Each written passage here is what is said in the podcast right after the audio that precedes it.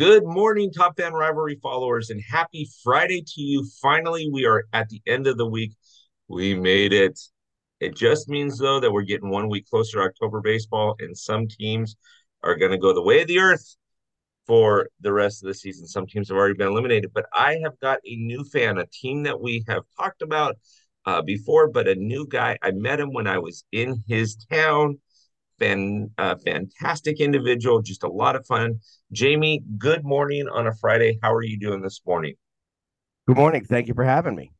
You bet. You bet. I'm so excited to talk to you. Now, you are, I got to get this right. You're a Mets fan. No, no. Wait, you're a fan, a Philly fan, right? That's why they call me the Philly sports guy. That's why they call you the Philly sports guy. I met this guy. Everybody's listening to this. I met this guy at a I'm going to call it live. It's very similar to LA Live. It's very similar to um, a number of different stadiums that have, like Atlanta, that have kind of restaurant bars across the street from their venues. And I walked in, and this guy's painted up like his jersey, sitting there having a, a, a soda or something like that at the bar. And I walked over and said, Can I get a picture with you? And he said, Sure. And we ended up chatting it up, and here we are. So, Jamie, I'm so happy to have you on, man. Is going to be a lot of fun. Well, thank you. And, and I, would love to say that that was a soda, but that was before the before the game, so it probably had a little bit more of uh, spirits in it than uh, you know than normal. Because uh, I don't drink during the game, but I, I definitely drink beforehand or afterwards. There you go. There you go. Well, for those of you listening, he means that it was it was caffeine. It was caffeine. For those of you kids that are listening to this, the spirit is caffeine. That's, That's right. what he was. it's the Holy Spirit. There you go. so, Jamie, how did you become a Phillies fan? Uh, you know, I was born in Philadelphia. Uh, and I think that's part of being uh, your your coming of age. Uh, I mean, obviously, so I, I'm I'm 50 years old, so I was born in 72, and uh, some of my earliest memories, my mother and my grandmother both worked at the Spectrum and Vet Stadium at the time. So I was always going to games because I'd get a phone call and say, "Hey, we have a couple of tickets. Why don't you bring them down and and you can go to the game for free?" So it was one of those things that I was really lucky to be a part of because we had open access all the time. And there would be times where my father was a concrete finisher and my mother was uh, a waitress at like the Grand Slam room. So there would be times where she would have to bring me to work and my father would have to pick me up on his way home. So I would get, and sports was a lot different back then. So you could kind of walk around and get to meet some of the players, and it wasn't so quarantined off. It wasn't like it is now. It's the the players were normal people uh, that just happened to be playing, you know, a kids game, and they were a lot more accessible. And it, you know, there wasn't social media, so it was a little different back then. But uh, I got to meet a lot of the players, and it was a lot of fun, and it just kind of you know grew up in my blood. Yeah, it's. I love those times, man. I I'm I was born just a few years after you, um, I'm I'm coming up on that big five zero here soon, and I love our generation because I I try to explain it to the younger generation and say we're the last generation that lived without social media but can also live with social media. Um, right. Everybody born after us is all about social media. Everybody that was born before us um, can't quite figure it out. The generation before us can't. I mean, they do their best, um, but yeah, I mean, we're the last generation that we're the last generation that grew up on family ties and and and Three's Company and and everything wasn't so PC. If you watch some of those shows and listen to some of that music, man, I tell you, you couldn't get away with half of that. Man. That the movies of the '80s, you're not going to see a lot of as we go older. Uh, I mean, they're just you know when you think about certain movies, 48 hours yeah. is uh, uh, a great, great movie that you will never see again because it's so politically incorrect in today's age, but such a great movie uh, just across the board that you'd wondered how they made it from back then. Blazing Saddles, same situation. Can never Airplane. see that movie again because it just doesn't fit with today's, you know, airplane the way the way things are. Yeah, I mean, we we could go on all day with this. I I was watching the original Karate Kid about I don't know two three years ago. It was during the pandemic, so about three years ago, and I was shocked at how much language there was in it. And I'm like, nowadays parents would go crazy. They'd be like, "Huh? What? Who? what did what did Daniel just say?" So, actually, I, I mean, go ahead. One of the rules that I have about myself is that I don't curse. Yeah. And it's such a part of the vernacular nowadays. It's amazing that when you don't curse, how much people notice. Yeah, yeah. It it, it we kind of I I don't either, and it's funny because I don't I don't give anybody a hard time for doing it. I don't care. Do whatever you're gonna do. But it's funny how quickly people apologize to me for using language. I'm like, fine, say what you're gonna say. Express yourself. You're gonna express yourself. Right. And I'm a sailor. I mean, I'm I I was in the Navy. I'm a Navy veteran, so I know how to curse. Yeah. And, and curse pretty well but I just choose not to now because there's too many too many children around. You know, yes. and that's that's one of the biggest deals that I have, especially being a Philadelphia fan. That you know, cursing is part of the vernacular. You know, yes. and I, you know, you know, one letting one slip is one thing. When you're at a ballpark or anything, there's always things that happen where you can have one, but when you start doing more than one and such like that, I call people out on it. Like, hey, yeah. this is, there's kids around, you know, and exactly. ultimately, ultimately ultimately the other end for me when you do that because everybody's afraid to talk out against somebody who's being a little vulgar. Yeah, exactly. So tell me about I, I love your story, how you became a fan, you know, and, raised with it. That's my favorite question to ask on these interviews because I always love to hear the history of it. Tell me about favorite players. Who's your current favorite player and who's your favorite player all time? They don't have to be Phillies, but you've got a long list to choose from. So go for it. So my current favorite player is uh you know as, as funny as that that it's going to sound funny but it's Garrett Stubbs. And the reason why it's Garrett Stubbs is because of his father. You know, okay. I, I got to meet I got to meet his father at Xfinity Live one day and we before the game and we just you know it, it just by talking to him I could understand how his son is, you know, and just how he grew up. It felt like it's just he's just a real dude who's you know happens to be good at playing catcher, good enough to be a backup catcher, uh, but has so much personality, and I understand where he gets it from because of his father, and like. I mean, he still gets a lot of credit for having, you know, that World Series run last year because of the playlist. He was the one making the playlist up, you know, and that goofy song that we all listened to, "Dancing on Our Own," you know, was just uh, you know the the calling card of the Philadelphia Phillies wins. Uh, you know, it's like okay, it's it's not the song I would have chosen, but you know, but I think that's kind of what makes it fun. So he's my current favorite player. My all-time favorite player is Mike Schmidt. You know, I knew that I watched coming. him grow. Yeah, I knew I, that I watched it grow up. I, I, watched, I called his 500th home run. I actually won some money doing so. Uh, really? The local newspaper says, "Hey, when do you think he's going to hit his home run?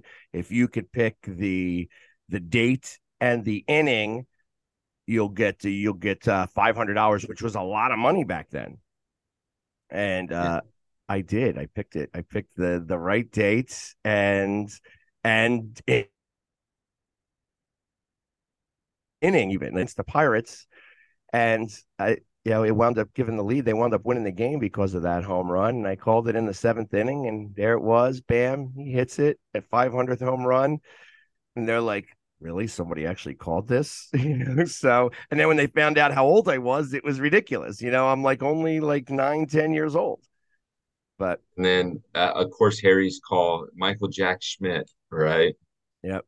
And that's, yeah. Mean, Harry, Harry was great. And, and, you know, like I, yeah, everybody loves Harry, but I remember Richie Ashburn too, and I remember listening to on the radio with those guys, and You know, it's just it, it's you know those are the memories that remind you, like when you would listen to a ball game at the beach, you know, on the radio, and and still know everything that was going on, and you'd have a bunch of people around the radio. You know, some people be listening to music, some people be listening to the ball game. We uh, we have an affinity out here in LA for for Harry because we had Vin Scully for so long, and so you, you got to have much respect for the guys that can do it for so long, and they can not only can they keep you in the game, you know, understanding what's going on if you're listening to it on the radio, but they can keep you entertained as well in between pitches, which is a talent. A lot of a lot of guys can't do that, right? And so it, it's fun. Right. It's fun. And, and you know, also they know when to, and they also know when to not talk. Mm-hmm. When yes. to let the let the sounds of the game actually dictate the the broadcast. Uh, that's and that's a huge talent. Some mm-hmm. some when you listen to some guys, like I, I will sometimes listen to opposite broadcasts. Some guys just just rattle off at the mouth and just like, hey, breathe, let it let it just kind of go, let the game kind of take it a little bit. Uh, and like I said, so and I know that after and I know that guy who had done it for a long time with LA. You know, I mean, he he was one of those guys. He knew how to just let the game kind of run, uh, and without having to talk. He didn't need to tell a story at certain times. You know, it's funny that you mentioned that, Jamie, because about a year ago, I was looking for that clip after Kirk Gibson hit his home run in the 88 World Series. And Vin Scully had said, in a year that has been so improbable, the impossible has happened. And so Kirk Gibson hits his home run, and you hear Vin Scully say, It is gone. And then I'm looking and I'm listening. I'm like, Where is this? It, he let the fans cheer and get everything in. Kirk Gibson was rounding second almost to third before he started that statement. And that's a talent because you're so excited about what just happened. You want to jump in, you want to say something. And sometimes saying nothing is better than saying something. Exactly. You feel it more. Yeah. By by yeah. doing that, you know, and it's you know, and uh, of course you're you're saying that where I heard, you know, it's Joe Buck when he was saying it. It's just uh, you know, and as interesting as that, you know, just because you only, you always hear the Joe Buck version most mm-hmm. of the mm-hmm. time. So it's it's you know you get to hear that version on occasion, but that's and those were the guys that made the love of the game. Like yes. because if you were a child, you know, you were going to bed early. Like you're my age or a little bit younger than me, but you were my age. So you would sometimes sneak the radio into bed and have it real low, and you'd be under the covers and sitting there listening to the game. So they were the ones that actually brought the game to you, not yes. the television. Yes. And you know, we all know that our parents were they knew what we were doing. I mean, come on. We were listening to the game. The um and the younger generation doesn't understand this, but you and I understand this. Not only did you sneak to listen to the game, but you raced out to get the paper the next morning in hopes that your dad didn't already have the sports page because he needed to see what was in the box score to see who actually won because you couldn't stay up late enough to watch the game. And for you being on the East Coast, it must have been brutal when the Phillies were out playing the Dodgers or the Giants on the West Coast because those games didn't start till 10 o'clock your time. and, and, the worst part about it was is that w- they wouldn't be in the paper either. Yeah, because exactly. because it was too late. You know, the the runs would happen around one o'clock, and if the game didn't end, if it was a longer game, they just said, uh, you got to wait for the evening edition. So yeah. it, you would get a morning edition and an evening edition newspaper every day. So that's the, you know, and I remember we lived in a driveway and I remember that van driving up and throwing the newspaper and I would go run out and grab it because, and I was one of those guys that would love to, they would have all the stats and they different than the newspapers do today who were the top five in the you know in batting average and who had the most hits. And i would sit there and i would compare the al and the nl to see who had the better uh, stats almost on a daily basis. Like i thought it would change a lot you know over the you know over a few days.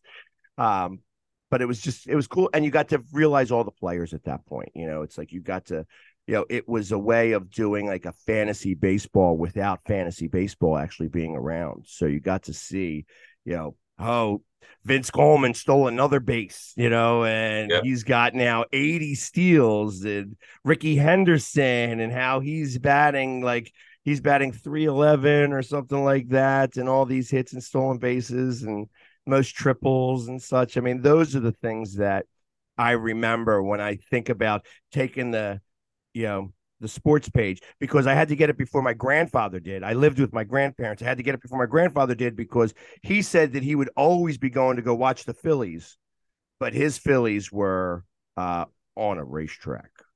Yeah, yeah, yeah, yeah. Where different. they used to have have all the horse. Yeah. So it's so for those of you, the younger generation, you guys have not lived until you've picked up a newspaper and got the, the black ink on your fingertips because you got it fresh out the driveway. And I mean, Jamie, you know I'm talking about. I mean, you haven't lived until you had that black ink on your fingertips and trying to wash that stuff off was like trying to wash off concrete. That stuff yeah. just stayed there, but it was almost a badge of honor when you you had it on your fingertips. It was great. Hey, you remember silly putty? You would put the oh, yeah, yeah. putty on the newspaper and pull up the pull up the ink from the from the paper. Yeah, yep, yep, yep, yep, yeah. You guys haven't lived until you've done that either. Talking about absolutely, man. We got to have. But Jamie and Bill are going to host an 80s show. All these funds. Eh, that's going to be another podcast episode. We got you though. Don't you worry there will be like six people that'll listen to that episode, but it'll make us feel good, the, us old guys. All the older people. Yeah, yeah. Um, people okay, so really know and really remember. So, Jamie, which ballparks have you been to? Which MLB ballparks have you been to? Whether they're still in existence or not. I know you've been to the vet. I know you've been to Citizens Bank. Uh, so yep, and I've been to Atlanta, uh, the new stadium in Atlanta, uh, Truist Park. Uh, I've been to uh, both stadiums up in New York, the Mets and the Yankees. Uh, I've been to Old Yankee Stadium, and I've been to Houston. I haven't been to as many ballparks as I have been football stadiums, uh, and that's just because it's it's always been harder for me to travel in the summertime than it is in the fall. Yeah, it's it is it, yeah it growing up out here, we didn't have a lot of football. The Raiders were up north.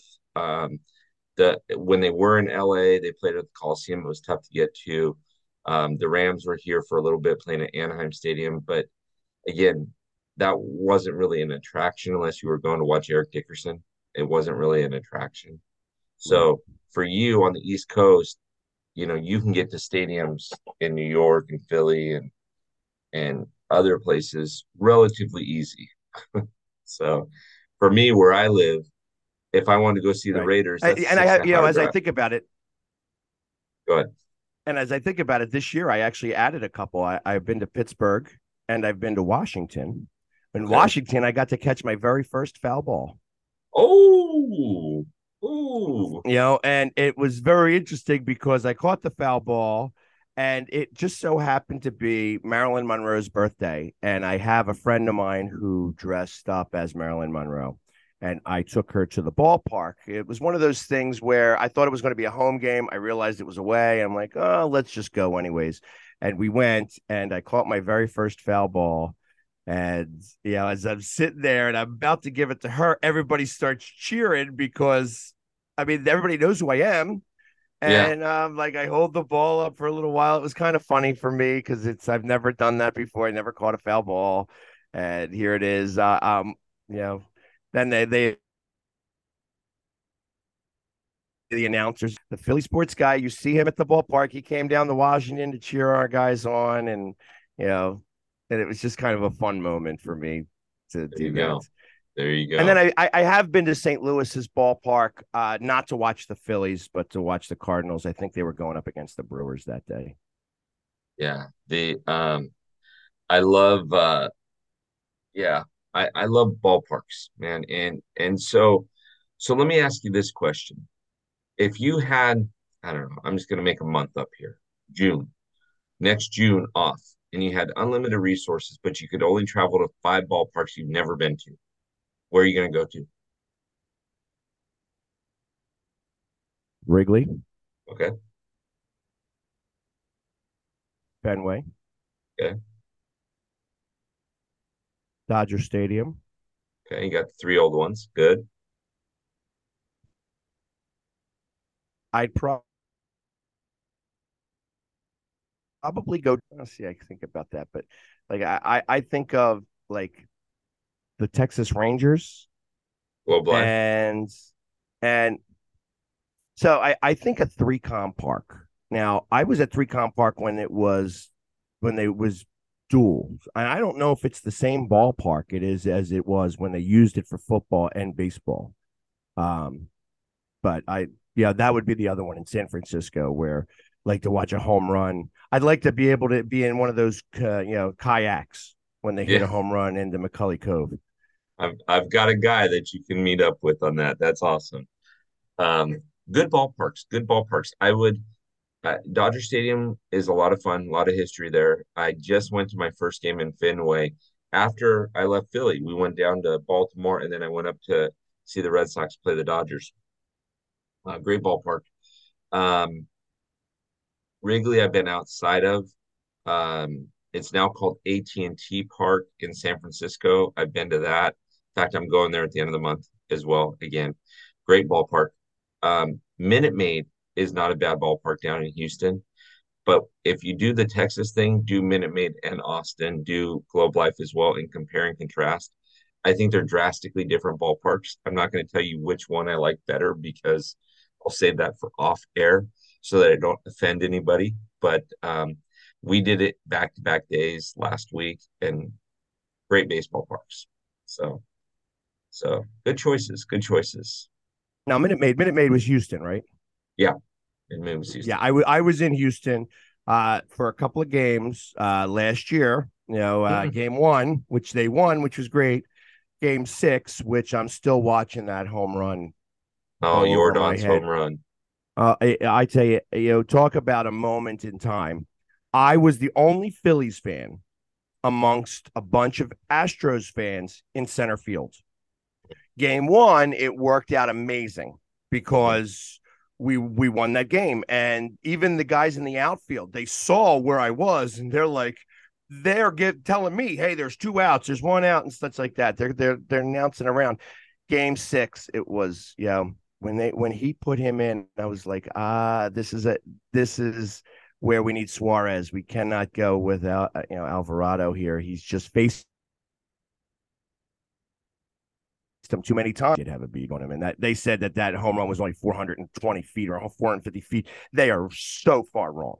That that that home run was every bit of 500 feet, and I don't care what they say. Their their analytics is way off. That went over everybody's head in center field and out into the the uh, the vestibule rather yeah. than like it, it did it was still going as far as I was concerned and it was just you knew it was over at that point there was no coming back I'll I'll tell you one thing for sure I'll tell you that if you want to teach a little league kid how to hit properly not these guys that are swinging for the fences and want these these five run home runs every at bat right um, if you want to teach a kid properly how to hit you teach him to watch JT Realmuto's game one opposite field home run.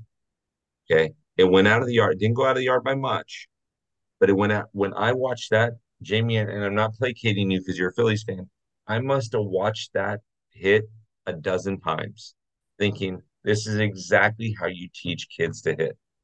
Pitch was outside. He didn't try to do, he didn't try to hit it out of the yard. He's just strong and he just met the ball where he's supposed to. He didn't try to pull it because if he would have pulled it, he would have popped it up. But instead, he just went with the pitch and said, "Watch this, boom," and he was successful. I mean, he would have been successful if he would have hit a double down the line. He would have been successful. if He would have hit a single. But you and I come from a, an era where they didn't shift as much, right? Because everybody, including John Kruk, knew how to bunt, right? So if you shifted, Big John would just bunt down the third baseline and you may still throw him out even you know because he wasn't exactly built for speed but um but you know johnny would lay one down if he needed to um nowadays they don't teach that anymore. And so when I saw that hit, Jamie, I it took me back to everything I learned about hitting as a kid. So, I mean, yeah, tell me I'm wrong. Convince me I'm wrong. It's a shame. It's a shame about some. No, no. As I think about some of the rule changes that they made this year, uh, with the stopping of the shift, and I, it's like it's it. I'm one of them that says, "Hey, shouldn't these guys be able to hit opposite field? Uh, you know, isn't this isn't this part of the game that these players could be? Who cares if they put nine guys on one side of the field? If if you can hit it to the other side of the field, then do so. You know, bunt it or whatever. You had that one guy, that one uh, St. Louis Cardinal who wound up bunting a triple because of of of the shift. So there are ways of beating that shift and such, but you know, as I think about that this year and and how they stopped that shift, uh, you still have seen some of the old batting come through. Like you you are seeing now that they are starting to swing uh, to opposite field. You have seen more opposite field hits, at least from the Philly side of things. You know that they do go where the, they do hit the ball where the ball's pitched rather than and trying yeah, absolutely. Absolutely. I just, I, yeah, I mean, we see all kinds of things and all kinds of weird things. I mean, I'll take you back to Javier Baez stealing home, I mean, stealing first and ending up on second um, a couple years back on a ground ball that should have been out three, where the first baseman should have just took two steps back and stepped on the base, right? But baseball mentality is a lot different than when you're talking about a lineup with Mike Schmidt and Pete Rose or Bob Boone in it, like all your old Philly guys, right? It's just, yeah, it's a, a lot different. Um, okay, Jamie, last question. We got about 20 games left in the season, uh, give or take. There's a very decent chance that the Phillies are not going to catch the Braves. No disrespect, but you're going to be in the wild card what are you looking forward to most about the last 20 or so games? And then what is your thoughts about October?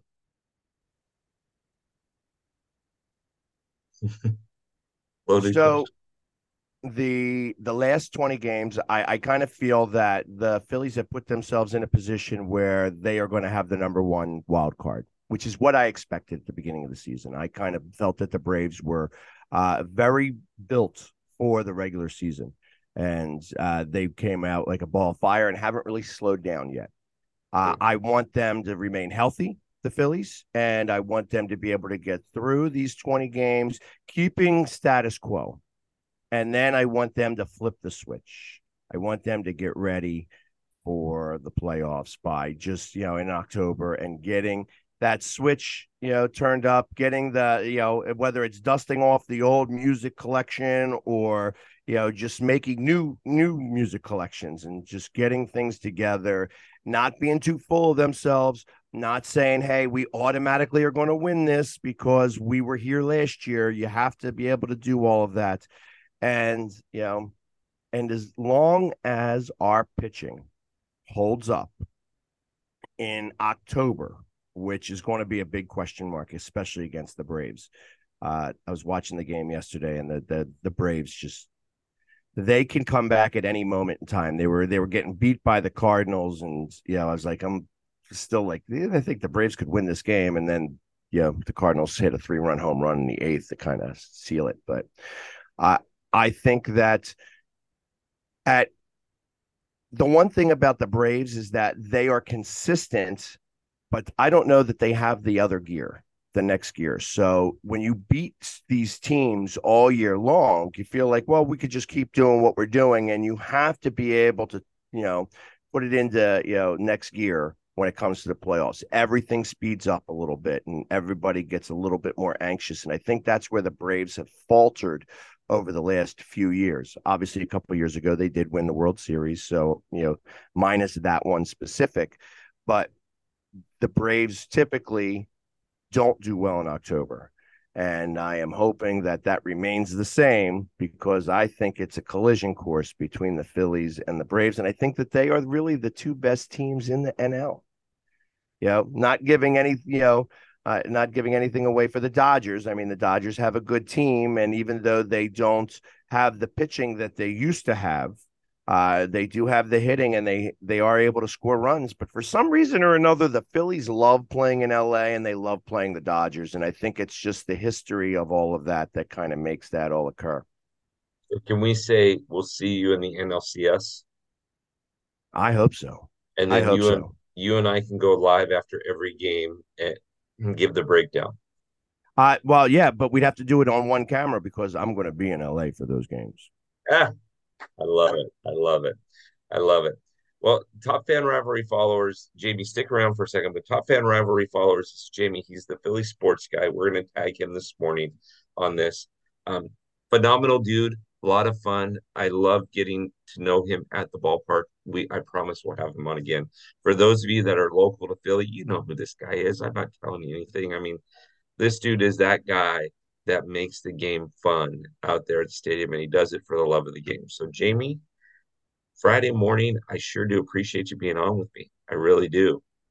Well, thank you so much for having me. This is a lot of fun. Let's do it again, yeah? Absolutely. I'm ready for it. All right. We'll talk in a second.